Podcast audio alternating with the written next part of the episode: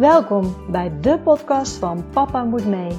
De podcast voor reislustige gezinnen en de podcast die je meeneemt op onze reis naar onze wereldreis. We hopen jullie hiermee te inspireren. Reizen jullie met ons mee? Let's go! Welkom bij weer een nieuwe podcast van Papa Moet Mee. Leuk dat je weer luistert en vandaag zijn uh, de scholen hier in ieder geval weer begonnen. De kerstvakantie is weer voorbij. En ik heb eigenlijk heel weinig gedeeld op Instagram, moet ik zeggen, over wat we gedaan hebben. Ik uh, ja, had gewoon even behoefte aan lekker offline te zijn, niet te veel te delen. Uh, maar we zijn dus, ik heb het in de vorige podcast volgens mij al heel even aangehaald met oud en nieuw. Zijn we heerlijk uh, in de Ardennen geweest, in echt een hutje met um, ja, geen verwarming, maar een uh, kacheltje die je op hout moest stoken. Eén stopcontact, geen wifi, even lekker helemaal terug naar elkaar, naar de natuur. En daar hebben we heerlijk genoten van spelletjes doen. En om 12 uur zaten we met ons gezin in de hot bovenop het dak. En in de verte zagen we een, uh, een beetje vuurwerk. Dus uh, voor ons heerlijk gewoon met het gezin, back to basic. Daar hebben we heerlijk genoten. Vervolgens zijn we gewoon weer thuis geweest. Um, zoals ik zei, we hebben gewerkt aan de website. Het is gewoon echt heel veel werk, merk ik. Enerzijds de blogs online zetten. Er moeten nog foto's bij worden uitgezocht. Er moeten nog heel veel blogs worden geschreven. Dus daar zijn we nog steeds aan het werk. Um, dus dat gaat nog steeds door. En daarnaast zijn we eigenlijk afgelopen weekend um, met vrienden naar Scheveningen gegaan.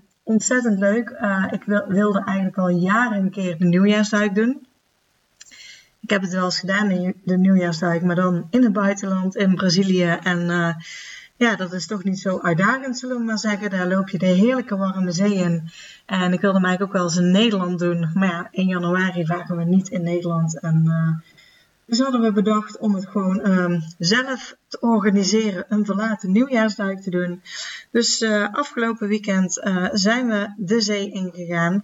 En dat was gewoon ontzettend leuk en gezellig. We hebben er een heel weekend van gemaakt. En dan ja, zit voor ons ook de vakantie er weer op en moeten de meiden ook weer gewoon naar school. Um, ja, en gaat de podcast natuurlijk gewoon weer verder. Dus ik heb voor jullie een heel leuk interview van een gezin dat ook al meer dan een jaar inmiddels aan het reizen is. Ik vind het zo gaaf als gezinnen echt ook alles omgooien en gewoon voor onbepaalde tijd gaan reizen. En uh, ook dit gezin laat gewoon weer zien dat het mogelijk is, dat het kan. En zij nemen je helemaal mee in hoe zij het voor elkaar hebben gekregen. Dus ik zou zeggen, heel veel luisterplezier.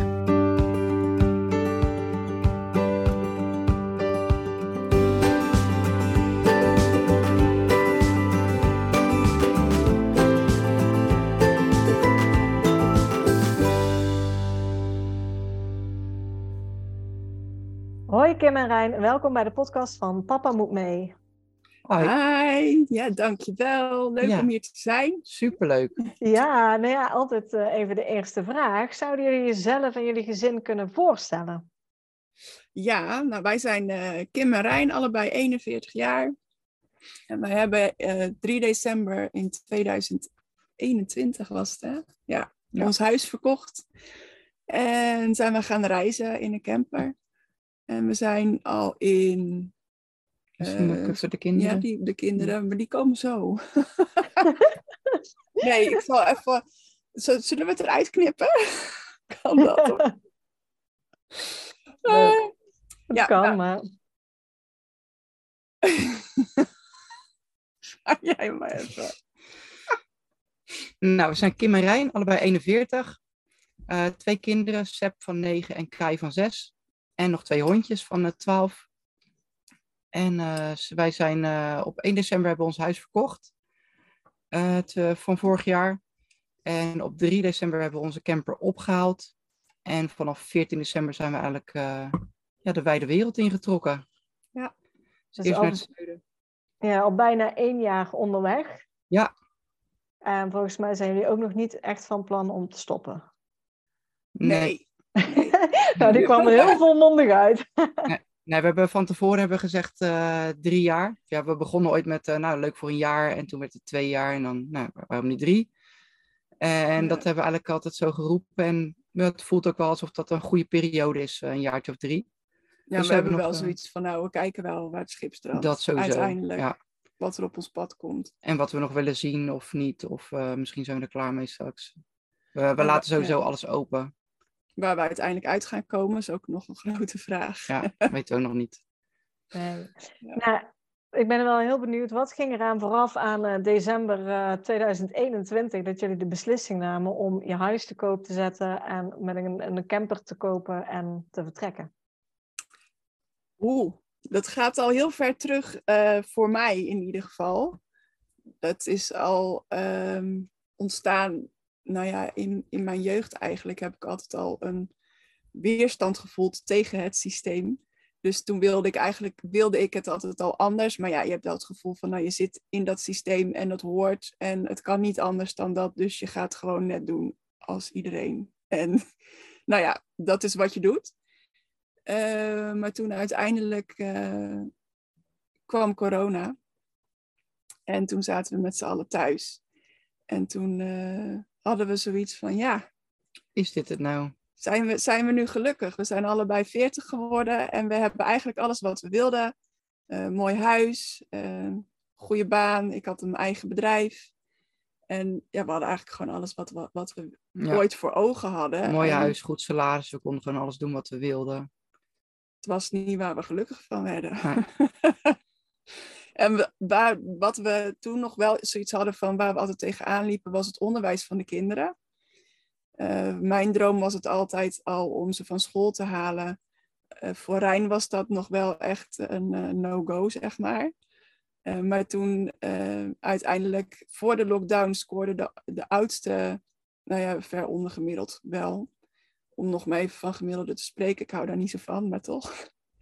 En na de lockdown zat hij echt ver boven gemiddeld. Dus toen was dat voor Rijn ook een bevestiging van, oh, misschien is het voor hem wel beter. En kunnen we het toch ook wel een beetje zelf. Ja, maar ik zag ook weer de, de praktische problemen ervan. Want ja, hoe ga je dat dan Ja. met, je, met je opvang? Even, en eh daar daar kan er maar eentje werken. En dat gaf gewoon heel veel praktische problemen.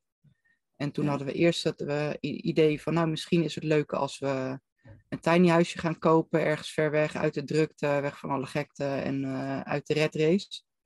Maar dat bleek wel lastig te zijn. En, en als je dan al iets kon vinden, dan, dan bracht je echt de kinderen in isolement. Dus daar waren we eigenlijk al vrij snel van teruggekomen. En toen kwam Kim ineens met het eh, lumineuze idee van, nou, we kunnen ook het huis verkopen en in een camper eh, gaan rondtrekken. Ik had dat plan bedacht met een vriendin samen, want we hadden het erover dat ik niet gelukkig was en wat zou dan eventueel een oplossing kunnen zijn. En toen kwam zij met, nou misschien moet je gewoon in de camper gaan wonen. En toen dacht ik meteen, ja, dat is echt tof. Maar toen ging ik naar huis, toen dacht ik, oh, nou moet ik dat met Rijn gaan bespreken. maar hij vond het meteen een supergoed idee. Kijk, gelukkig. Ja. ja, dat was tof. En toen eh, de rest. Ja, dus toen was het inderdaad, eh, toen was het denk ik een beetje februari of zo, van 2021. 2021. 20. Ja. En toen, eh, We hebben voor onszelf eerst een datum gesteld. nou, we zijn eerst even gaan kijken van, nou, wat moet allemaal geregeld worden, wat moet er gedaan worden. En dus hebben we een beetje een lijstje van gemaakt.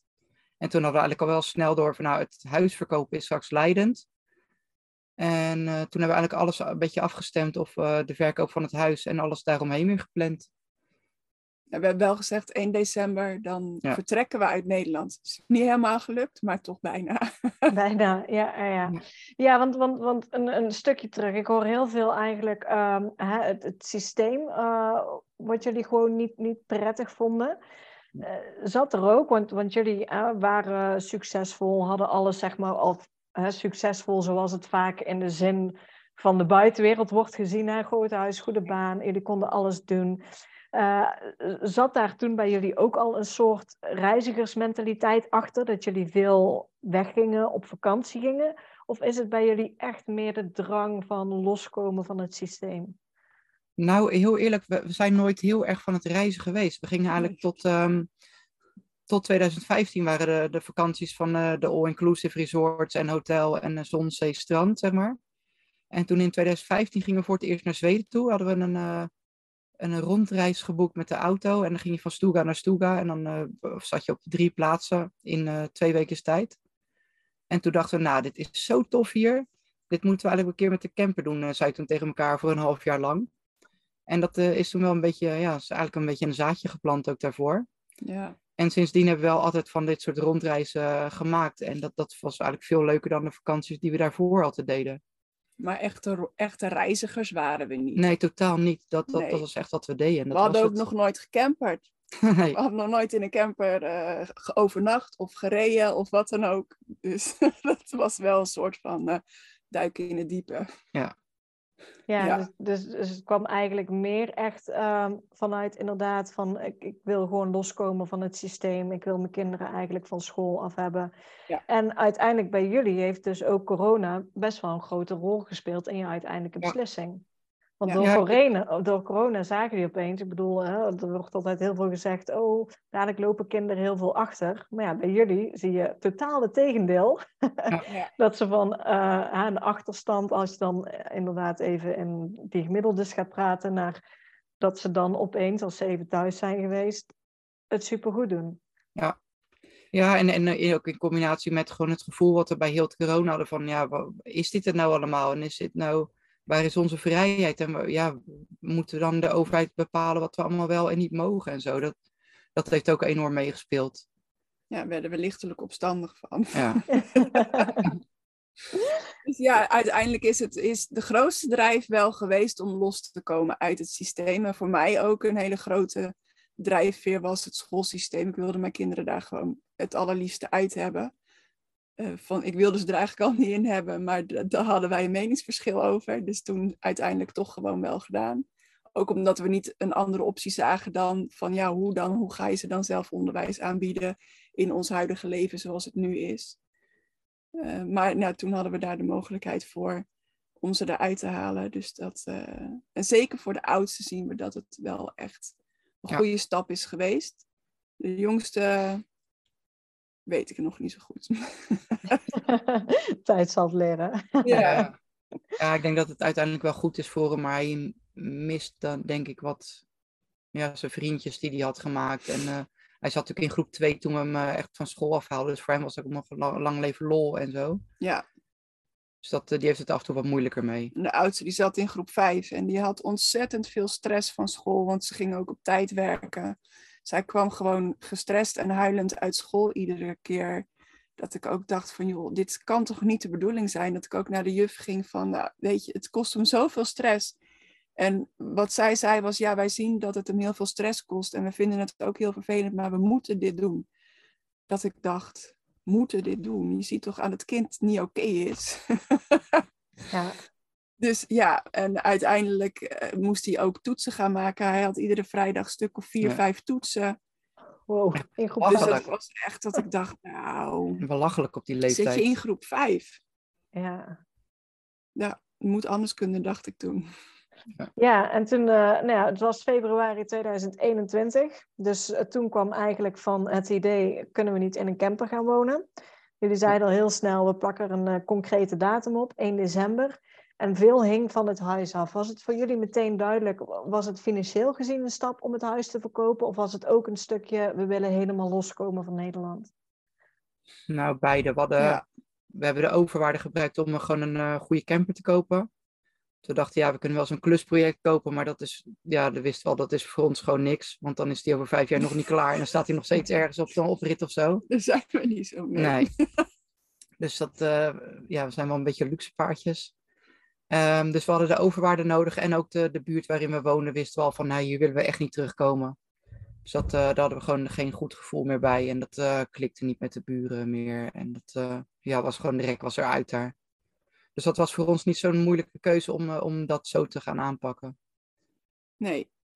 Ja, uiteindelijk in de loop naar het einde toe, zeg maar naar de verkoop toe, heb ik er zelf wel struggles mee gehad. Dat ik echt dacht van, oh, wat hebben we gedaan? En, maar dat is gewoon echt, was mijn conditionering die me totaal in de weg zat. Dat ik zoiets had van, oh, en hoe gaan we dat dan doen? En, maar als ik dan da- de, terugging naar mijn gevoel, wat uiteindelijk de drijfveer was, dacht ik, oh ja, ja, daarom deed ik het. En dan kwam ik weer terug bij dat vertrouwen. Maar die angst van het onbekende en het niet weten, dat, dat was wel echt een, eh, ja, Ja. een heel groot punt voor mij. Rijn had daar iets minder last van. Nou, ik vond het wel lastig, ook omdat het huis was een beetje ons kindje. We hebben die zelf helemaal ontwikkeld ook, samen met, eh, met de buren en zo. Dus daar hebben we ook gewoon heel veel eh, ja, bloed, zweet en tranen in gestoken. En ook met het klussen en zo. En het was gewoon echt wel ons, ons dingetje. Zelf ontworpen zelfs, voor, voor een groot deel. Dus dat vo- vond ik dan wel zonde om dat dan los te laten. Maar aan de andere kant Ja. was het dan wel weer de investering om dit te kunnen gaan doen nu. Met de overwaarde die we al hebben gecreëerd. Ja, Ja, er zit gewoon Ja. een mooie overwaarde op. Dus het was ook gewoon wel een goede stap om dat te doen. Ja. Ja. ja, maar altijd spannend om dan het bekende los te laten en je duikt dan eigenlijk het onbekende in. Dus Ja. je weet niet precies wat er gaat komen. Dus dat is altijd angstig. Ja. Ja, Ja, goed. Wat zijn jullie verder vanaf eh, februari zeg maar, gaan regelen? Want het was dus al vrij snel duidelijk voor jullie, we verkopen ons huis. We zetten de datum op 1 december uiteindelijk. Van de overwaarde kopen we een camper. Ja. Wat zijn jullie nog meer in die periode gaan regelen of gaan uitzoeken? Nou, het eerste wat we hebben gedaan is eh, de camper uitzoeken. Want het was natuurlijk heel hectisch in die markt. En we hadden echt zoiets van, ja, hoe kom je daar nou tussen en zo. Dus we gingen echt elk weekend eh, gingen we de showrooms af. En gingen we alles bekijken. Gingen we eerst kijken van, nou, wat voor camper zouden we dan willen. Eh, dus wat voor type, wat voor lengte en, eh, en dat soort dingen. En daar waren we eigenlijk ook al vrij snel uit wat we dan wilden. Is En het toen- dan moeilijk om, om te bedenken? Want jullie eh, gaven aan, we hebben nog nooit in een camper geslapen van tevoren. En dan ga je campers kijken. En, Ja, ik ik ben be- benieuwd hoe gaat dat? Heb je dan al meteen een voorkeur van dit lijkt me handig? Of, eh, ja, jawel. Ja, hadden- ja, wel ongeveer. Duidelijk wat ik niet wilde was dat we constant het bed moesten verbouwen. Dus wat betekende dat het in ieder geval een alkoof moest zijn met een bed achterin. Ehm, zodat we niet constant de tafel of zo zouden moeten ombouwen. Of dat een hefbed naar beneden zou komen boven de tafel. Dat je niet meer op de, op de bank zou kunnen zitten. Ja.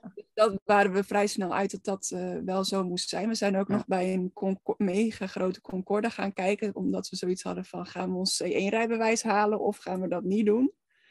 Dat was ook nog een, een tijdje een vraag. Maar die Concorde die beviel niet. Dat Nee, was dat- zo luxe allemaal dat we dachten nee, dat gaan we niet doen. Dat je zo'n glazen kastje met eh, champagneglazen erin, weet je. Nou, dat is echt niet voor ondanks dat jullie luxe paardjes zijn, Ja, ging ja. dat toch net iets te ver. Ja, dat was too much. Ja, ja en toen eh, ging, het, ging het eigenlijk wel eh, het, het balletje een beetje rollen. Eh, heel veel boekjes overal vandaan gehaald. En gaan we voor een tweedehands of gaan we voor een nieuwe camper? En uiteindelijk hebben we gekozen voor een nieuwe camper. Dat was eigenlijk omdat we dachten van, nou dan kunnen we hem helemaal inrichten zoals we dat zelf willen. Dat viel achteraf eh, een beetje tegen, want dat, dat was niet helemaal eh, op de krappe campermarkt, zeg maar, wat nog eh, wat zou kunnen. Maar dat was wel een van de redenen waarvoor we voor een nieuwe hebben gekozen. En we dachten ook van, dan kan er in ieder geval niks aan kapot. Heb je wat Nou, daar komen zekerheid. we ook op terug. Ja. Want dat is niet waar. Ik hoorde laatst iemand zeggen tegen me, je kan het beste een camper van twee jaar oud eh, kopen. Dan zijn alle kinderziekten en alle dingetjes zijn eruit. En dat is eigenlijk ook wel een beetje zo. Ja. Maar goed, Ja, al doen leert men. Ja, ja, dus zou ik zelf ook niet hebben geweten. Nee. Nee, het schijnt wel vaker te zijn dat er gewoon wat kleine dingetjes mee aan de hand zijn. En dat niet alles werkt zoals het zou moeten. Ja. Dat is op zich ook wel logisch, want er zit zoveel techniek in, eh, in zo'n kleine ruimte. Maar... daarom zijn we nu ook weer terug in Nederland. Omdat er het aantal defecten waren aan de camper. Toen we in, eh, in Frankrijk waren, gelukkig nog niet zo heel ver van huis. Dus toen hadden we zoiets van, ja, we gaan nu eh, terug naar Nederland. Nu zijn we er klaar mee. Er was al het aantal keer was er iets aan de hand. En eh, nu is het wel, geloven we, opgelost. Maar goed, dat gaan we zien nog. Ja, maar het is dus uiteindelijk een nieuwe camper geworden. Het is uiteindelijk een nieuwe camper geworden waar we ook nog ons C1-rijbewijs voor moesten halen. Dus dat hebben we ook nog eh, gedaan, uitgezocht. Waar kunnen we dat dan het beste doen? En ehm, nou ja, dan ga je rijlessen. Ik heb het in drie dagen gedaan. Drie dagen rijden en dan één dag afrijden. Rijn heeft de eerste keer eh, in één dag alles achter elkaar gedaan. Zo. Ja, dat is Eh, pittig. maar dat was pittig. Dus dat is uiteindelijk ook niet gelukt. Nee. Ik ben de eerste keer ben ik gezakt. Dus dan Ja. begin je om half acht met rijden en dan moet je om half drie moet je afrijden. Maar dan is je concentratie dan zo slecht omdat je al zo Ja. lang in de auto hebt gezeten.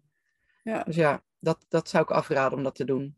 Bij de ANWB doen ze het in drie dagdelen en dan een... eh, ja, eerst de theorie natuurlijk. ja, En, maar volgens mij is de theorie niet veranderd. Wij moesten nog alle theorieën wat eh, vrachtwagens betreft, vrachtbrieven laten, laden, lossen, dat soort dingen moesten we allemaal weten. Arbeidstijden, maar dat is nu niet meer. Nee. Volgens mij. Dat weet ik niet zeker. Maar ja, dus wel C1 gehaald. En toen wilde ik per se een bepaalde camper van Deadlifts. Had ik gezien in een boekje en dat moest hem worden. Dus wij gingen heel leuk naar de camperdealer in eh, Almere. En eh, nou, deze camper die willen wij graag. En toen eh, zag ik al aan die man zijn gezicht dat hij zoiets had van, oké. En toen zei hij nog van, nou, er is wel een krapte op de markt. toen dachten wij, oké. Maar toen zei hij, we hebben al heel wat in bestelling staan voor dit jaar. En misschien kunnen we er eentje afzeggen en dan deze daarvoor in de plaats zetten. Dus dat heeft hij toen geprobeerd. Maar uiteindelijk bleek dat deze, het chassis zo groot was dat dat niet kon. Logistiek gezien was er iets in de fabriek niet mogelijk, waardoor deze camper dus niet eh, in bestelling gezet kon worden. Ja, waarschijnlijk zou die dan pas geleverd worden in eh, begin 2023. Ja. Dus wij dachten, ja, dat gaat niet lukken. Dat gaat hem niet worden, want wij willen 1 december weg. Ja. Ja. Heeft, Kim heeft elke deadlifts dealer in Nederland afgebeld om te kijken of iemand hem toevallig in bestelling had staan. Ja. Maar goed, dit is wel zo'n uniek ding, dus dat had niemand. Nee. En toen kwamen we Dus in... ik, eh, dus ik kreeg ook echt reacties van, nou mevrouw, wat raar dat u dat vraagt. Want eh, dat gaat helemaal niet. Oké. ja. Maar toen uiteindelijk toen hadden we een eh, dealer in Haaksbergen gevonden. En die zei, nou, ik heb hem zelf niet staan, maar ik kan eventjes in Duitsland kijken. En daar stond hij toevallig in bestelling. En daar eh, zou die in eh, september 2021 uit de fabriek rollen. En dan zouden ze hem dan naar Nederland willen halen. Dus die heeft het allemaal super netjes geregeld. En alles ja, met Duitsland geregeld. En, ja. Ja, daar hebben we echt geluk mee gehad. en, Want er uiteindelijk, kwamen er maar twee van de band af in dat jaar. En uiteindelijk kwam die in oktober in, eh, in Nederland. En toen heeft hij daar eh, op ons gewacht tot, eh, tot we hem gingen ophalen op 3 december. Ja, Ja, Ja. dus eh, het, had, even wat voeten in aarde, dus de, Ja. de camper. Ja, dat klopt. Ik merk dat Ja. dat in ieder geval is waar jullie heel veel ja, mee bezig zijn geweest. En, ehm, Ja. Ja. Ja, en daarna kwam natuurlijk ook wel eh, het vertellen aan iedereen dat we, wat we van plan waren. En niet iedereen reageerde daar even positief op, zeg maar. Ja. En wat wel, wat ik me toen niet realiseerde, maar wat ik nu wel zie, is dat die reacties vooral vanuit, vanuit liefde ook komen. Om, omdat ze zoiets hebben. Het is natuurlijk niet gangbaar wat je gaat doen. Dus wat ga je doen? Heb je er goed over nagedacht? En eh, is, het, eh, is het wel verstandig om dat te doen? ja, we hebben wel, wel heftige gesprekken gehad ook. De familie reageerde in eerste instantie allemaal heel positief. Eh, maar toen uiteindelijk het kwartje viel wat het dan allemaal inhield, eh, zat mijn moeder een week later bij ons huilend in de tuin. en dan hebben we wel een- echt wel heftige gesprekken eh, gehad daarover, ook met mijn zusje. En uiteindelijk stond iedereen erachter hoor. Maar ja, dat heeft wel even wat voet in aarde gehad. We hebben ook wel reacties gehad van mensen die zeiden van... ja, maar het is wel eh, gevaarlijk hè, wat je gaat doen, of on- onverantwoordelijk. Dat ik ook zoiets had van ja, ik snap vanuit jouw visie op het leven dat je dat zegt... maar ik heb een andere visie, dus ik zie het niet op die manier. Ehm, dus dat was voor mezelf wel een, een mooi besef ook op dat moment. Dat ik dacht van ja, wij staan gewoon anders in het leven. En dat mag. Maar dat vraagt wel wat van je doorzettingsvermogen. Om dan ook echt door te gaan als je van alle kanten weer eh, je, je constant moet verantwoorden eigenlijk voor wat je gaat doen. Ja. ja, ik merk dat nu zelf, zeg maar. eh, je bouwt eigenlijk met Instagram een bepaalde community op, merk ik. Ik volg natuurlijk heel veel reizende gezinnen. Dus het is bijna iets normaals aan het worden, zou ik zeggen, tussen aanhalingstekens. En op het moment dat je het naar buiten brengt, reageren mensen heel anders. Want die zien het gewoon heel anders. Terwijl ik bijna het gevoel heb van iedereen doet het en, en je ziet de meerwaarde en alles.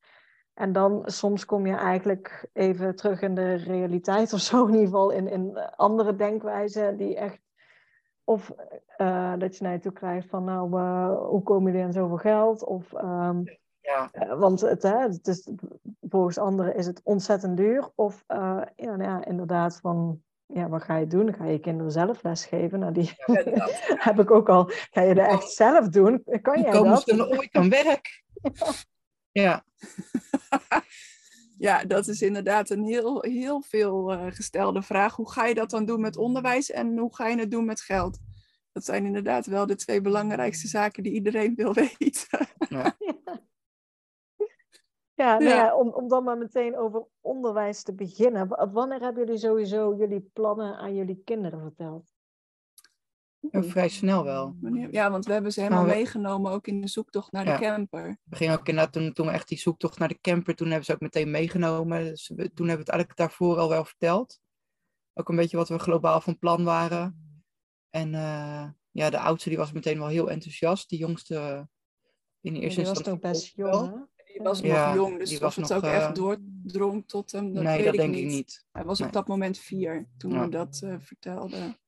Maar de Dus- oudste die was wel echt eh, heel enthousiast. Maar ook omdat gewoon met school, eh, op school had hij het gewoon niet goed naar zijn zin. En eh, tenminste in elk geval qua leren. Qua vriendjes Ja. en zo had hij het wel heel erg naar zijn zin. Dat vond hij ze heel erg leuk. Maar gewoon het lerenproces en wat er van hem verwacht werd, dat, dat ging gewoon niet bij hem. Dus hij zag dat al helemaal voor zich. Van, oh, dan hoef ik niet meer naar school. En dan gaan papa en mama dat doen. En eh, ja, dus die was mee, ja.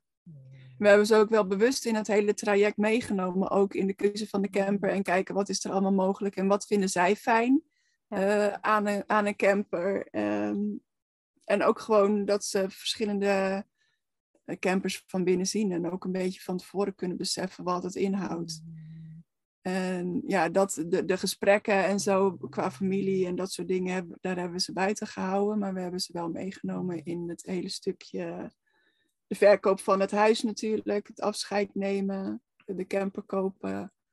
Daar, eh, Ja. ja, dat hebben we, nou ja, dat was dus vanaf begin maart dat we het ze verteld hebben, totdat we in december echt eh, weggingen. En ook op school hebben we toen de camper nog laten zien. Dus met, eh, met allebei de klassen zijn ze allemaal in de camper geweest. Oh, leuk. om Ja. te kijken hoe ze dan gingen wonen. En eh, ja, dat vonden ze zelf ook wel heel leuk om te doen. Hoe hebben En- jullie het sowieso met, met school afgestemd? Want een van de redenen om te gaan reizen was om ze uit het systeem te halen. Dus ik, ik, ja, ik neem aan, maar eens even nu, dat, jullie niet echt leermethodes dan, dan mee hebben genomen. Of, of, of hoe...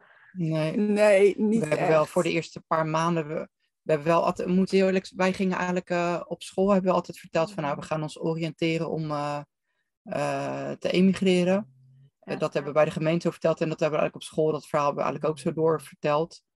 Dus eh, we hebben dan wel voor de eerste paar maanden, totdat we een vaste stek en een vaste school hadden gevonden en zo, hebben we wel wat meegekregen van ze. Ja, Maar ze hebben wel daarin heel erg meegedacht. Ja. En we hebben ook inderdaad wat eh, materialen meegekregen, maar we hebben dat vrij snel losgelaten, omdat ik graag vanuit unschooling, eh, of ja, self-directed learning vind ik een mooier woord eigenlijk, Ja. de kinderen willen laten leren. Dus het schoolse, eh, als, zij daar, als zij in die boeken willen werken die we hebben meegekregen van school, dan is dat prima. De oudste die heeft het toevallig eh, een paar weken geleden weer even opgepakt, omdat hij daar toen aan toe was, maar eerder nog niet. En toen hadden we ook zoiets van, nou, dat is goed, weet je, laat maar eventjes. En eh, en sowieso wilden we ook de eerste paar maanden wilden ze gewoon even een soort vakantie geven. Ja, Zodat ze gewoon niks hoefden te doen en dat ze gewoon eventjes eh, dat systeemdenken van school los konden laten. er staat sowieso per eh, eh, jaar dat een kind op een eh, regulier onderwijs heeft gezeten. Er staat één maand om daar weer van bij te komen. Dus voor Seb was dat vijf, vijf maanden. Dus die vijf maanden hebben we hem ook echt gegeven. Ja, je hoort vaak dat, dat kinderen die intrinsieke motivatie weer terug moeten vinden. Het vragen stellen, het, het, het willen leren, dat zit er bij iedereen in. Ja. Maar dat dat weer, ja, die nieuwsgierigheid van nature weer even ja, terug moet komen. Dat het even tijd nodig heeft. Ja, dat hebben we bij Seb ook zeker gezien. En bij Kai, Kai die is nu, eh, ja, die gaat heel lekker met rekenen ook. Die heeft zijn eigen methodes bedacht om te, om te leren rekenen. Eh, dus dan gaan wij daar uiteindelijk ook mee aan de gang. Ja. Bij Sepp, eh, die heeft een hele tijd gehad, die heeft zoveel stress gehad op school, dat als wij maar iets, iets zeiden over richting dat hij misschien iets moest gaan doen qua, qua werk, schoolwerk, dan blokkeerde hij totaal zijn hersenen, deden het, hij kon niet meer nadenken. Ja, was een, een, was gewoon helemaal een soort van totale blackout had hij dan. En we hadden ook van die speciale boekjes gekocht en zo bij de boekhandel gewoon over uh, leren rekenen of uh, dat soort dingetjes. Maar zodra dat boekje op tafel kwam, dan schoot ik al helemaal in de stress. Dus dat was eigenlijk bizar. Ja. Hij kon supergoed rekenen. Ja, en uh, en uh, hij doet de moeilijkste sommen, dat doet hij dan even uit zijn hoofd uitrekenen. En zodra dat boekje ligt, kan hij er gewoon de meest simpele sommen kan hij niet meer maken. Dus dan schiet meteen al de stress erin. Heel bizar om te zien. Ja. Dat, dat heeft hij nu nog steeds wel. En dat is voor ons ook een reis geweest, hè, om, om het een beetje los te kunnen laten. Want zelf zitten we natuurlijk ook al 41 jaar in dat systeem. En Ontzettend, ja. aangenomen dat dat is wat je moet doen. Dus ik heb ook wel, als ik dan even voor mezelf spreek, behoorlijke struggles gehad met mijn eigen conditionering. die, die constant vertelde, ja, maar hij moet eigenlijk nu dit kunnen. En hoe ver zouden de kinderen, waar die, de, de kinderen van zijn oude klas nu zijn? En hoe ver is hij? Maar dat, uiteindelijk ben ik daar heel bewust mee bezig en laat ik dat steeds verder los. Uh, en zie ik dat hij op andere gebieden veel verder is. Want hij is bijvoorbeeld supergoed in Engels. Ja. Echt binnen no time uh, sprak hij uh, goed Engels. Ook niet de verlegenheid om terug te praten. Dus ja, dat, dat ging gewoon eigenlijk supergoed. Hij verstaat het, hij spreekt het. En uh, ja, daarin ligt hij dan weer ver voor. En dan blijf je nog steeds vergelijken, maar dat is Ja. meer om uh, hoe dat werkt, zeg maar, als je als ouder die stap zou willen maken naar unschooling en echt het hele schoolse los gaat laten, dan zou het ook kunnen zijn dat je jezelf daarin nog tegen gaat komen. Ja, dat, dat denk ik eigenlijk sowieso, inderdaad. Ook omdat wij, nee, dan praat ik in ieder geval voor mezelf, dat uh, wij hebben natuurlijk ook school doorlopen, inderdaad. En je hebt inderdaad een beetje, uh, oh, dan moeten ze dit leren, dan moeten ze dat. Dus je houdt je onbewust toch best wel aan die regeltjes. Ook al vind je van, oh, ze moeten het op een eigen manier en als ze eraan toe zijn, doen. Maar toch denk ik dat het lastig is, dat je heel snel inderdaad die vergelijking wil maken. Ja. Ik had ook voordat we weggingen, had ik ook zo'n boek gekocht. En dat is zo'n soort van leidraad van de basisschool. Wat je dan allemaal moet kennen per leerjaar. Maar die ligt gelukkig nog ongebruikt uh, ergens onder de bank of zo. Dus die, uh, ja. Ja. Uh, jullie uh, gaven aan dat jullie zowel bij de gemeente als bij school hebben aangegeven, we zijn ons aan het oriënteren op immigreren. Dat Ja. is, ne- neem ik aan, bewust gedaan, hè? Ja, ja, ja. ja, dat is zeker. eh, we hebben ons heel erg ingelezen van tevoren van wat zijn nou de verschillende mogelijkheden qua leerplicht. Ehm, en uiteindelijk kwamen we wel tot de conclusie, onze kinderen zaten op een eh, openbare school. Ja, dan kom je gewoon niet zo heel ver met je richtingsbezwaren. Dus nee, toen werd eigenlijk al vrij snel duidelijk dat voor ons de enige optie zou zijn eh, om uit te schrijven. Ja, en ook omdat we eigenlijk al heel snel wisten van nou, we gaan het huis toch verkopen, want we willen de overwaarde en we willen hier toch niet terugkomen. Dus het was voor ons eigenlijk een no-brainer om het zo op te lossen, want het was voor ons gewoon de meest Ja. handige, makkelijke manier. Nou had de school misschien wel mee willen werken, want die stonden er super positief over, Ja. tegenover. We hebben een eh, gesprek gehad met de directeur. En eh, niet, niet om toestemming te vragen, maar meer om te zeggen van nou, we gaan dit, doen. En, dus we halen onze kinderen, die eh, zijn per december van school af. Dus Ja. we hadden ook dat gesprek en hij eh, was heel positief. En hij, eh, Ja. maar, en hij zei ook van nou, jullie hebben je al zo ingelezen. Ik hoef jullie niet meer te vertellen wat je wel en niet mag. Ja, hij zei, ik merk aan jullie dat jullie precies weten wat je wel en wat je niet moet zeggen. Ja. Dus dat was Dus gewoon... ja. En, maar wat hij wel, de- wij hadden hem een mail gestuurd om te vertellen dat we een gesprek met hem wilden en waar dat, wat de aanleiding van het gesprek was. Toen kregen we wel een mailtje terug van, eh, dan moeten jullie eerst even contact opnemen met de leerplichtambtenaar. king En- in de stress. Toen had ik meteen zoiets van, nou, dat gaan we niet doen. Want ik weet ook dat dat niet hoeft als we ons gaan uitschrijven. Dus Rijn die zei al van, nou dan ga ik dat even doen vanmiddag. Toen zei ik, nee, dat gaan we helemaal niet doen. Want de leerplichtambtenaar in onze regio is niet een van de makkelijkste. Dus eh, nou ja, toen uiteindelijk eh, hebben we gezegd van nou, we gaan ons oriënteren op eh, emigreren en we schrijven ons uit. En eh, ja, hij was super positief. Hij vond het echt heel leuk dat we dat gingen doen. En ook een mooie leerschool voor de kinderen. Daar leren ze veel meer van. Dat kregen we ook nog terug van, uh, ja, ook van, de, van de leerkrachten. Dus ja, dat want, was... want het is dan beter om te zeggen we oriënteren ons op emigreren dan om te zeggen we gaan op wereldreis. Ja, ja dat sowieso, ja. Ja, want stel nou dat je uiteindelijk achteraf toch nog terugkomt in dezelfde regio of dezelfde gemeente als waar je vertrokken bent, dan uh, kan je altijd nog zeggen van ja, het was het toch niet. Ja, ja. ja als, als, je ja. Op, als je zegt we gaan op wereldreis en uiteindelijk komt dat toch bij de leerplicht terecht, dan zou het zo kunnen zijn dat ze gaan zeggen van ja, maar jullie zijn gewoon lekker op vakantie geweest en uh, ja, dat is uiteindelijk niet, uh, niet wat je wil. Ja. Ja, ja. Ik denk wel, als we op onze social media dat uh, bekijken, dan weten ze ook wel snel dat het niet helemaal uh, klopt, maar goed. Oh ja, jawel. Ja. Maar dat, ja, maar dat hebben we dan straks. Weet je, dat is uh, ook, dat, zien we dan wel weer. Zodra de kinderen echt volgens mij het systeem uit zijn, dan, dan zijn ze weg bij de leerplichtambtenaar. Ja. En dan, ja. dan gaan ze daar echt niet allerlei moeite in steken om. Nee, ben ik ook niet zo bang voor. Dus we hebben ons bewust voor gekozen om ons allebei ook uh, uit te schrijven en niet één ouder ingeschreven te laten staan. Dus niet kiezen voor de makkelijkste weg, maar ja, ja. wat andere dingen betreft, zeg maar. Maar wat de leerplicht betreft wel. Ja. ja, want jij had je eigen bedrijf, zei jij.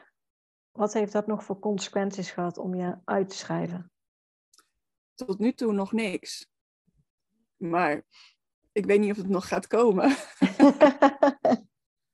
maar ja, tot nu toe wat ik wel heb gehad is een uh, bericht van de Belastingdienst. Die zeiden van uh, je, je, staat niet meer ingeschreven op het adres waar je ingeschreven stond. En toen heb ik teruggemaild dat dat klopt. Met de vraag of ze dat, of tenminste met dat ik nu een digital nomad was. En de vraag of ze dan mijn correspondentieadres wilden hebben. En dat is het, daar is het bij gebleven. En van de Kamer van Koophandel ook uh, niks gehoord. We doen gewoon nee. netjes ons belastingaangifte ja. heb... iedere, maand, iedere drie maanden. Ik heb ook een onderneming en heb ook verder niks, uh, niks uh, bericht gehad nog. Dus, Nee, dus jullie zijn gewoon nog steeds ingeschreven bij de KVK. Want ja. je hebt je nummer nog. Ja. jullie werken dan, werken jullie ook allebei onderweg? Of, um... Ja. ja. Ja, dus jullie werken en zijn inderdaad gewoon wat je zegt. Uh, je vult gewoon uh, kwartaallijks uh, je omzetbelasting geef je aan enzovoort. Dus, ja. ja. ja. En dat, tot nu toe gaat dat goed. Ja, het schijnt ook een beetje afhankelijk te zijn bij welke gemeente je het volgens mij je uitschrijft. Of je dan met de KVK weer van doen krijgt of niet. Maar ja, voor ons gelukkig geen problemen.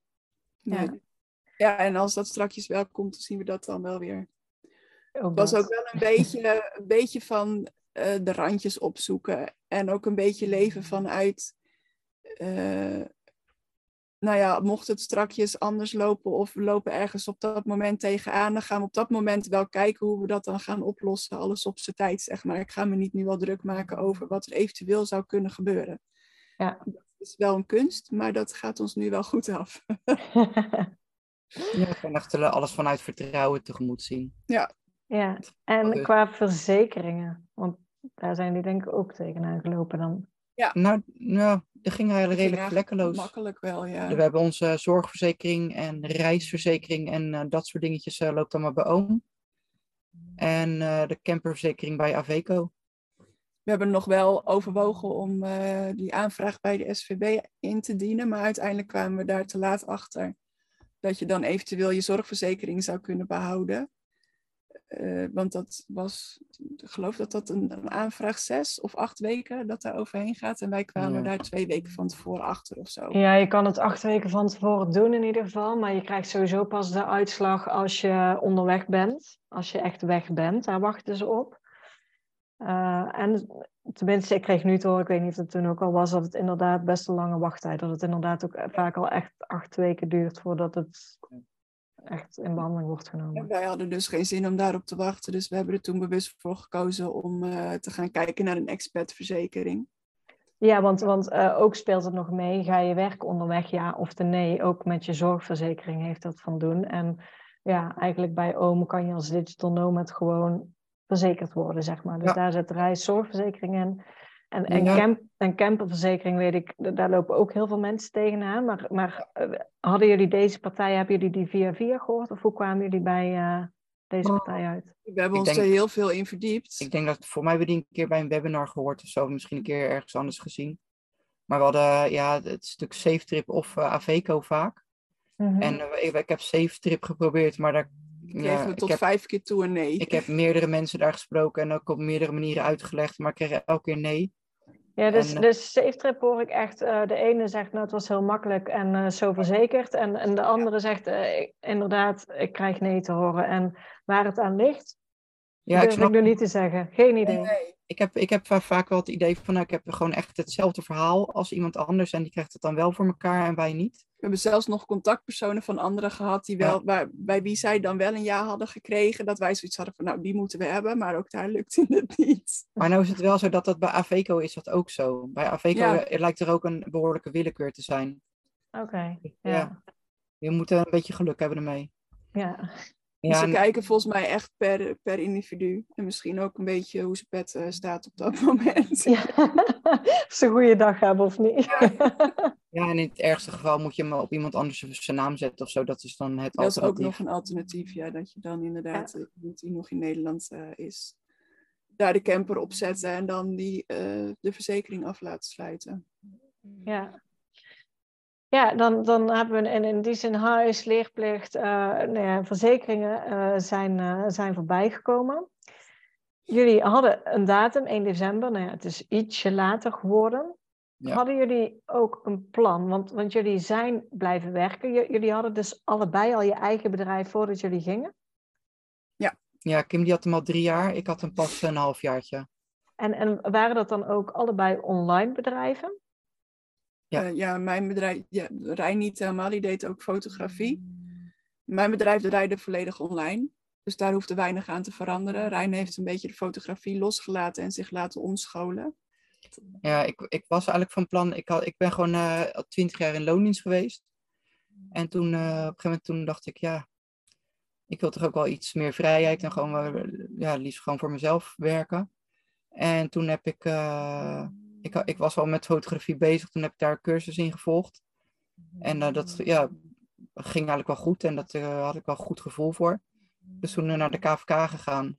En toen kwam corona, dus ja, toen ging fotograferen ging toen ook niet meer. Zeker met al die lockdowns en al dat gezeur.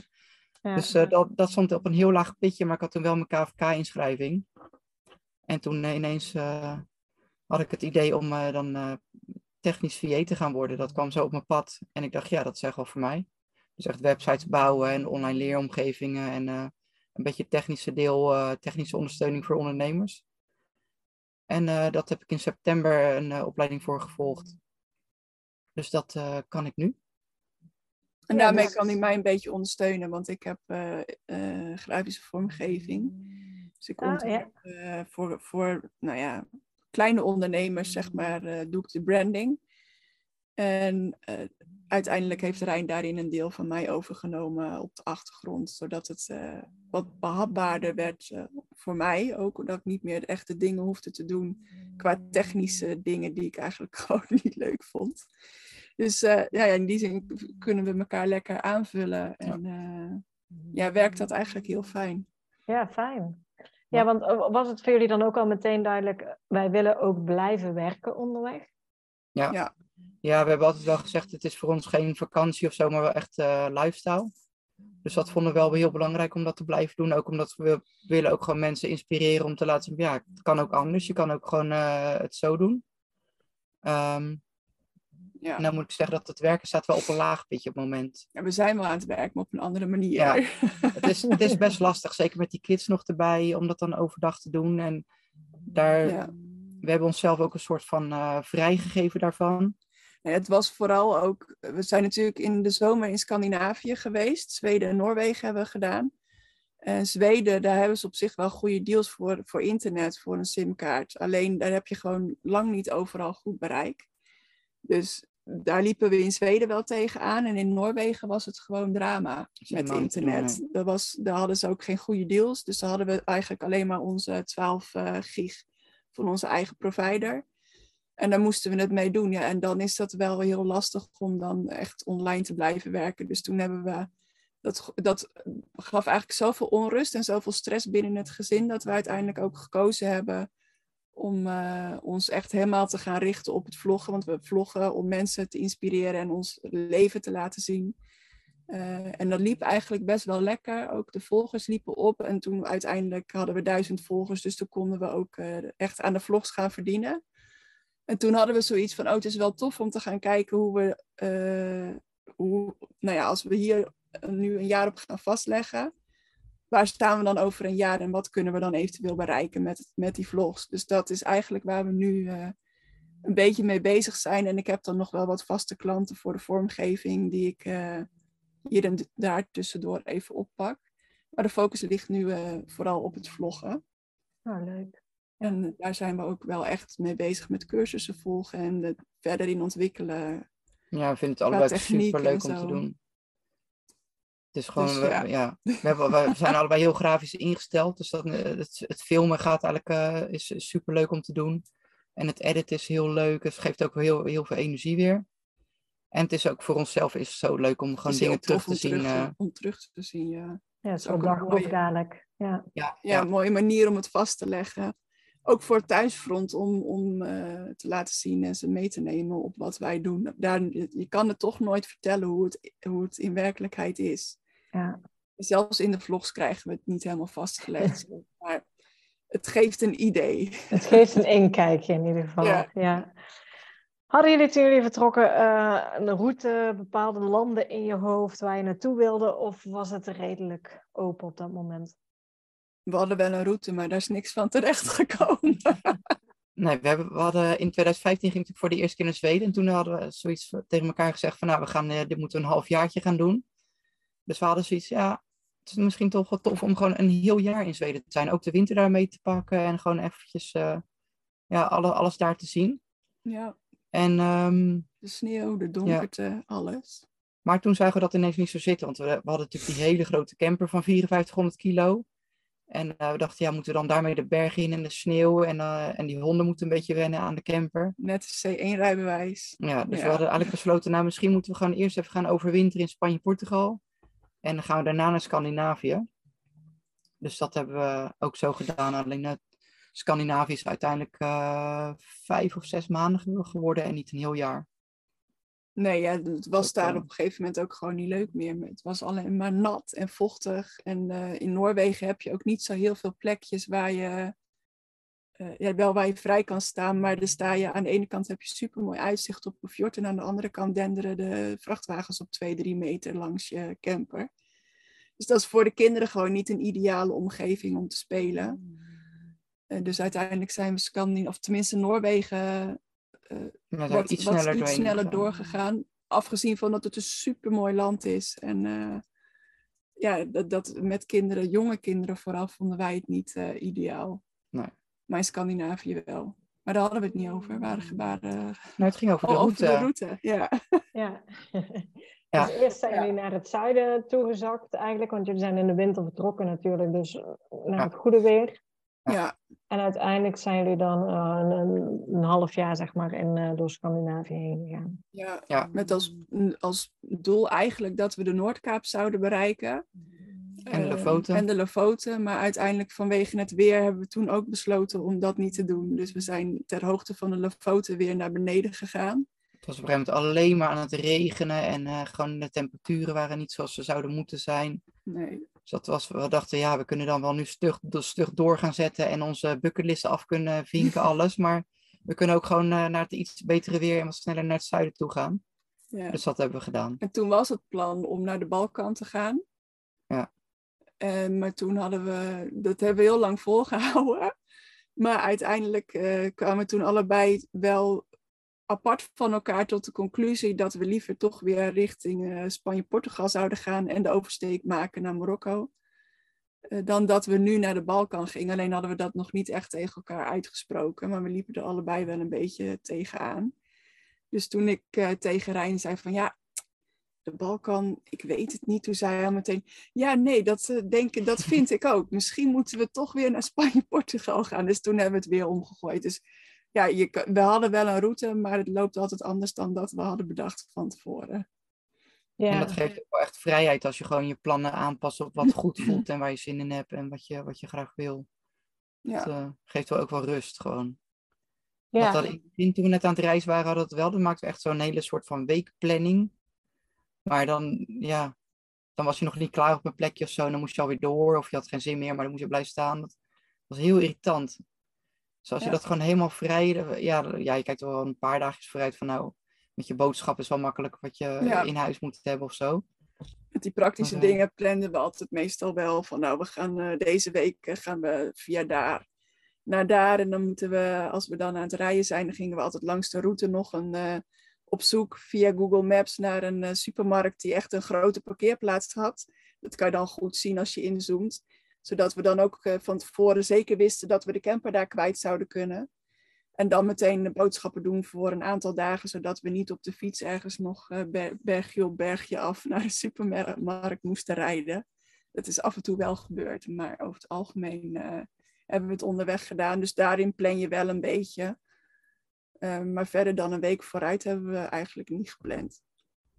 Behalve nu dan dat we in januari, februari eh, de grens naar Marokko over willen. Maar dat is ook nog een ruim begrip. ja, ja, maar wel heerlijk om gewoon te kijken op dat moment waar jullie je goed bij voelen en, en waar je naartoe wil. Ja, Want eh, nou ja, jullie gaven al aan, jullie zijn nu bijna één jaar bezig. Jullie hebben nu in je hoofd eh, drie jaar, dus voorlopig blijven jullie nog camperen. Nou, ja, En ook met, met in die zin, ehm, zolang het goed voelt en ehm, ja, hoe het aanvoelt bij jullie natuurlijk. Ja, zolang het goed voelt is het goed. Ja, dat is wel eh, vereiste. zolang we ook aan de kinderen zien dat het goed gaat, dan, eh, dan blijven we weer dit doen. Ja, en eh, we hebben wel afgelopen week hebben we even in een huisje gezeten, omdat we gewoon even behoefte hadden aan net iets meer luxe. dat, dat hadden we wel nu. We hadden zoiets van, ja, we zitten nu een jaar in de camper en het is nu ook wel lekker om weer eventjes eh, in een huisje eh, te zitten. Ja. We hebben eerder eigenlijk hebben we dat helemaal niet gedaan. Nee, dan, dan Nu, merk je ook wel dat je de comfort wel een beetje mist. En dat er gewoon eh, de ruimte. Maar ja, je merkt nu ook wel gewoon dat we, met het slechtere weer. Dan heb je ook gewoon wat meer behoefte aan de ruimte en zo. Normaal leef je natuurlijk veel meer buiten. Ja, Ja. dan is het erg. En En dat dat- heb je nu in Nederland niet. Nee. Maar het heeft wel ervoor gezorgd dat ik wel weer daarna dacht van... oh, lekker, weer de camper in en eh, mijn eigen huisje. Zo voelt het dan toch wel. En eh, mijn eigen bed. Dus ja, maar dat, dat hebben we wel gemerkt dat je dat af en toe nodig hebt. Even iets meer luxe, iets meer ruimte voor iedereen. Want het is ook wel, je zit toch wel een beetje op mekaars lip, zeg maar. Ja, je kan niet om elkaar heen in de camper. eh. Nee, nee. Dus dat eh, is, hebben we ook echt wel even onze weg in moeten vinden om daar goed mee om te gaan en te zorgen dat iedereen eh, zijn me-time heeft en zo. ja, Dus dat, begrijpelijk. Ja, Hoe, eh, wel- welke plek eh, heeft jullie tot nu toe het meest verrast waar jullie zijn geweest met de camper? Ik vind in zijn algemeenheid Spanje en Portugal. Wij hebben ons positief eh, verrast. vooral Spanje. Ja. Mij dan. Ja, Portugal eh, voldeed wel een beetje aan de verwachtingen inderdaad. Ja. Spanje was eh, heel positief verrast. Ja, dan- vooral het landschap eh, in, Zuid, in Zuid-Spanje, die bergen en de, de, de vriendelijke mensen en eh, de relaxte manier van leven. En inderdaad, mensen zijn super behulpzaam. En ja, dat heeft me wel echt. eh, we hebben super mooie wandelingen gemaakt daar. Ja. Heeft me echt verrast. Ja. En dan had ik, had ik niet verwacht dat, dat Spanje niet dat. Ja, ik jawel, we waren er een keer geweest in Tormelinos Ja, aan het Maar strand. Maar dat was dan ook wel wat het was. Maar ja, dat, Spanje heeft me echt eh, aan diversiteit heel erg verrast. Want zo zaten we aan het strand eh, in de buurt van Malaga eh, in onze bikini. Of ik in mijn bikini. en dan een half uur verderop stonden we boven op de Sierra Nevada in de sneeuw. En met eh, min 10 s'nachts. Dus dat is wel echt eh, ja, een, een land met een grote diversiteit. Ja. En eh, ja, Portugal heeft me wel verrast in, in ehm, de cultuur. Ook, ik weet niet of je Sintra kent, vlakbij Lissabon. Ja, qua naam. Ik ben er zelf nooit geweest. soort van magisch. En zo heeft Monsanto ook in, in Portugal. Dat zijn gewoon echt hele toffe ja, cultuurdingen om te bezoeken eigenlijk. En ook om te camperen zijn het gewoon heel fijne landen. Gewoon heel goede Heel camperplekken. Vaak zelfs gratis nog. Ja, Ja, goede voorzieningen inderdaad. ja, Lekker de ruimte. tof. Inderdaad, gewoon ook de mogelijkheid om gratis je water te vullen en te legen. En, eh, Ja, en wat natuurlijk ook heel leuk is, dat daar gewoon heel veel Nederlandse gezinnen ook aan het overwinteren zijn nu. Dus je, je komt zoveel mensen daar ook tegen. We hebben zoveel toffe mensen ontmoet en eh, zoveel vriendschappen daar gesloten. Dus dat was, Ja. ja. En dat was wel tof, ook met Oud en Nieuw. Oud en Nieuw hebben we vorig jaar met eh, negen gezinnen op een off-grid plek eh, gevierd. Ja, En dat was eigenlijk zo heel spontaan ontstaan. Ja. Op een opgedroogd stuwmeer stonden we. Ja, dat was wel echt een toffe ervaring. En dat, dat zijn ook de leukste, vind ik. Echt het, het onver- onverwachte. Ja, zeker. Ja, Ja. Ja. Want jullie Ja. kwamen al een beetje gratis plekken. Dan komen we een beetje in het eh, financiële verhaaltje natuurlijk, waar iedereen zo benieuwd naar is. Ja. Eh, kunnen jullie aangeven hoe, ehm, hoeveel jullie kwijt zijn? En mag per maand of, of wat jullie makkelijk vinden? Ik, ik weet niet ehm, of jullie inzicht hebben in vaste lasten of andere. Of, eh, ja, daar hebben we toevallig Ja, een rijtje toevallig- gezet. ja. Maar het, het is, het is heel verschillend van waar je bent. Kijk, Ja. in Spanje Portugal kan je met eh 2500 euro, en er zit dan ook nog de box, de opslag, eh, zeg maar, zit daarbij in. Van. Verzekeringen, alles zit Verzekeringen, diesel, echt alles zit erin. Dan kom je wel met 2500 euro kom je wel weg. Alleen als je dan naar Scandinavië gaat, dan moet je er zomaar 1000 euro bijtellen. Vooral Ja. Noorwegen. Ja, Maar ook voor drie, voor drie dagen waren we daar 105, en- nee, 153 euro kwijt. Aan boodschappen. Ja, het is Dus bizar. dat was, was gewoon bizar. Maar ook de diesel was dan was eh, duur in. Scandinavië. Ja, dus het is wel handig om daarmee eh, rekening te houden. Inderdaad, als je een budget gaat opstellen voor een reis. Naar welke landen je gaat en zijn dat dure landen of niet. Want wij Ja. waren echt wel drastisch meer geld kwijt in Scandinavië dan Ja. in Spanje, Portugal. ja, het zijn ontzettende dure landen sowieso. Ja. ja. Ja. Ja. En ik denk als je naar de Balkan gaat, dan zal het ook wat, eh een beetje eh, à la Portugal en Spanje zijn. Ja, denk ik ook. En dan afhankelijk, denk ik, bij een camper heel erg hoeveel dat je rijdt. Ja, ja, ja. Ook dat, want dat is natuurlijk in Spanje, Portugal. Daar, daar rij je een half uurtje en dan ben je op de volgende bestemming. En in Scandinavië moeten we echt, nou soms drie, vier uur hebben we gereden. Ja, en, dan, maar, en ook elke dag reden we, in dag. Noorwegen in elk geval reden we elke dag, omdat je dan Ja. langs een weg stond. Het was gewoon vaak een beetje troosteloze plek met een heel mooi uitzicht. was het eigenlijk een beetje... Dus dan ging je gewoon weer de, de volgende dag doorrijden. Ja, Ja, dus daar zit dan ook wel weer een verschil in hoeveel kilometers je rijdt en Ja. de brandstofprijs inderdaad. Spanje, Portugal stonden gewoon het liefst eh, drie, vier dagen op één plekje en dan weer door. En dat kan daar ook. Ja. Dat kan trouwens in Zweden ook heel goed. Zweden heeft super mooie plekjes waar je gewoon vrij kan staan. Waar je kampvuren kan maken. Ja, niet in alle delen van eh, Zweden. Nee, Zuid-Zweden niet, inderdaad. In het zuiden van Zweden ben je wel echt aan eh, campings gebonden. Pas vanaf het midden wordt dat, eh, Ja. is dat oké. Ja, dat klopt. En, en Dus kunnen, jullie, eh, Ja. kunnen, kunnen jullie dan, zeg maar, die, die maandelijkse uitgaven die jullie hebben, ehm, eh, zeg maar, eh, daarvan rondkomen met, met jullie bedrijven, slash vlogs, wat jullie nu doen, zeg maar? ehm? Nou, die vlogs is geen vetpot hoor. Daar kunnen Nog niet, nee. nee. Nee, het is, begint wel te groeien. Ehm, maar voor nu hebben we ook, we hebben ook nog een potje apart gezet voor de reis. En daar gaat ook nog wel een deel van. Een deel van vanuit de vlogs, een deel vanuit mijn bedrijf dan nog. En een deel vanuit het potje. Dus eh, dat willen we eigenlijk niet meer. Daar hebben we het Nee. pas nog over gehad. Ergens, het, het, is, het is een potje voor de reis. En toch voelt het niet om dat eruit te, te laten gaan.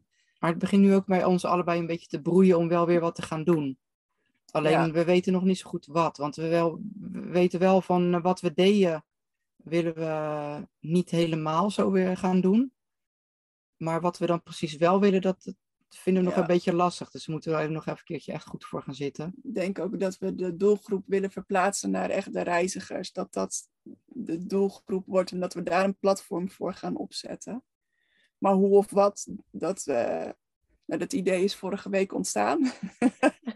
Dus dat weten we nog niet, maar we kwamen wel allebei tot de conclusie dat het niet lekker voelt om op dat potje helemaal te teren. Dus eh, dat willen we zoveel mogelijk eh, vermijden en daar wel nou ja, de inkomsten, dat dat ook dekkend is.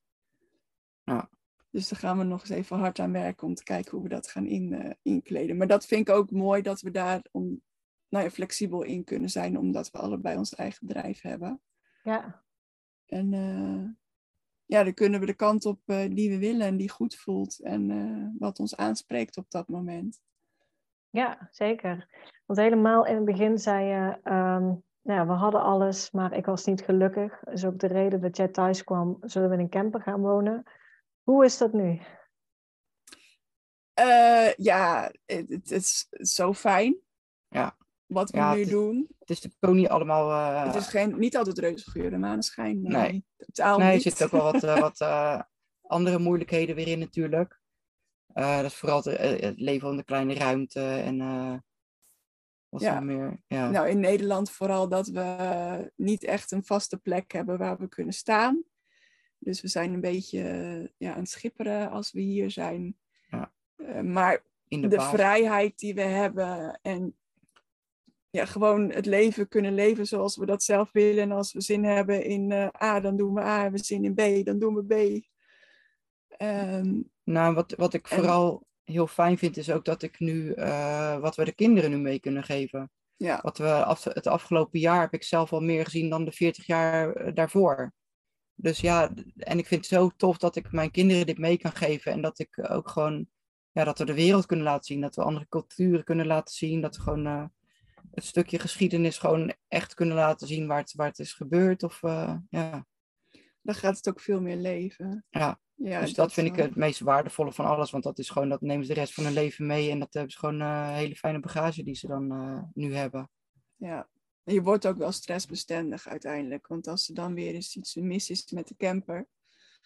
Ik denk nog wel dat dieptepunt was dat ik op kerstavond uh, in de keuken pannenkoeken stond te bakken. En dat Rijn buiten. Ik had het raampje bij de, bij de keuken openstaan. En daar zit ook de waterafvoer en toevoer. En onze kraan deed het niet. En we wisten niet hoe het kwam.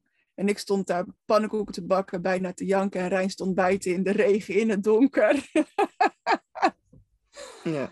Dus ja, weet je, dat soort dieptepuntjes heb je ook. En die, nou ja, in het begin uh, was ik uh, echt bijna in tranen. En nu is het, oh, er is weer wat aan de hand. Hoe gaan we het oplossen, zeg maar.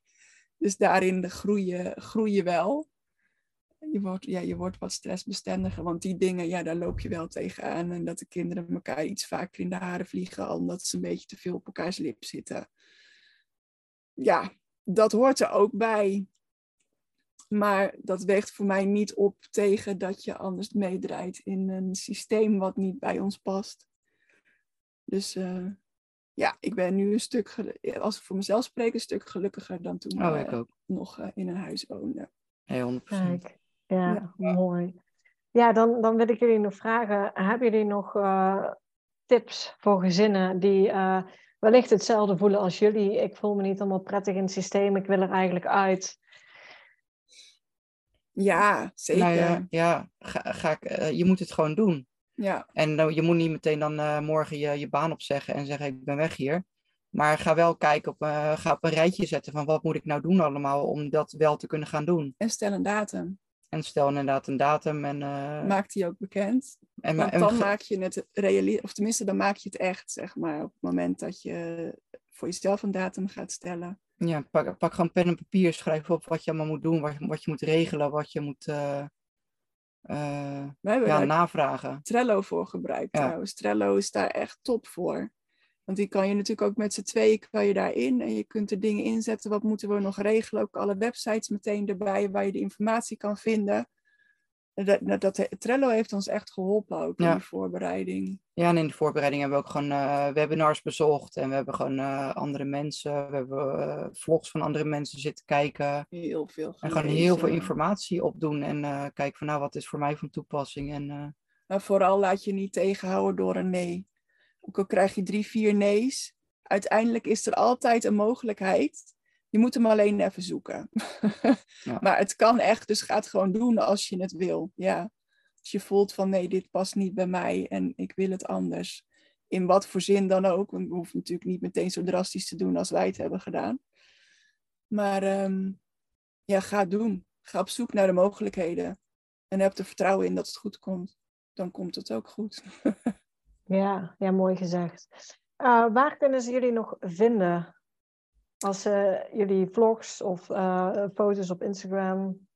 Op Instagram onder Avonturen Verzamelen. En op YouTube zijn we ook te vinden onder de naam Avonturen Verzamelen. En er wordt ook hard gewerkt aan de website avonturenverzamelen.nl. Die is al wel in de lucht, maar er staan er niet zoveel op.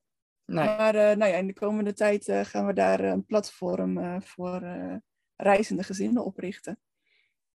Leuk. Nog ja. even beetje de vraag waar dan de behoefte aan is. Dus dat gaan we nog eventjes onder onze volgers inventariseren. En dan gaan we knallen, tenminste. Ja, ik heb heel veel zin in wat de bedoeling. Mooi. Ja. ja. dan wil ik jullie ontzettend bedanken voor jullie tijd en natuurlijk alle informatie die jullie gedeeld hebben met ons. Ja, ja graag gedaan. Leuk dat we te gast mochten zijn. Ja, echt leuk om hier een keertje aan mee te doen. Want zeker ook omdat wij, we hebben natuurlijk in onze voorbereiding ook heel veel Papa Moet Mee uh, podcasts geluisterd. Ja. Altijd leuk om te horen. Ja, ja, ja dat is echt wel, uh, echt wel waardevol over... geweest in onze zoektocht. Ook over leerplicht we hebben een paar geluisterd inderdaad. Ja. ja. Ja, dus daarvoor dank. Graag gedaan.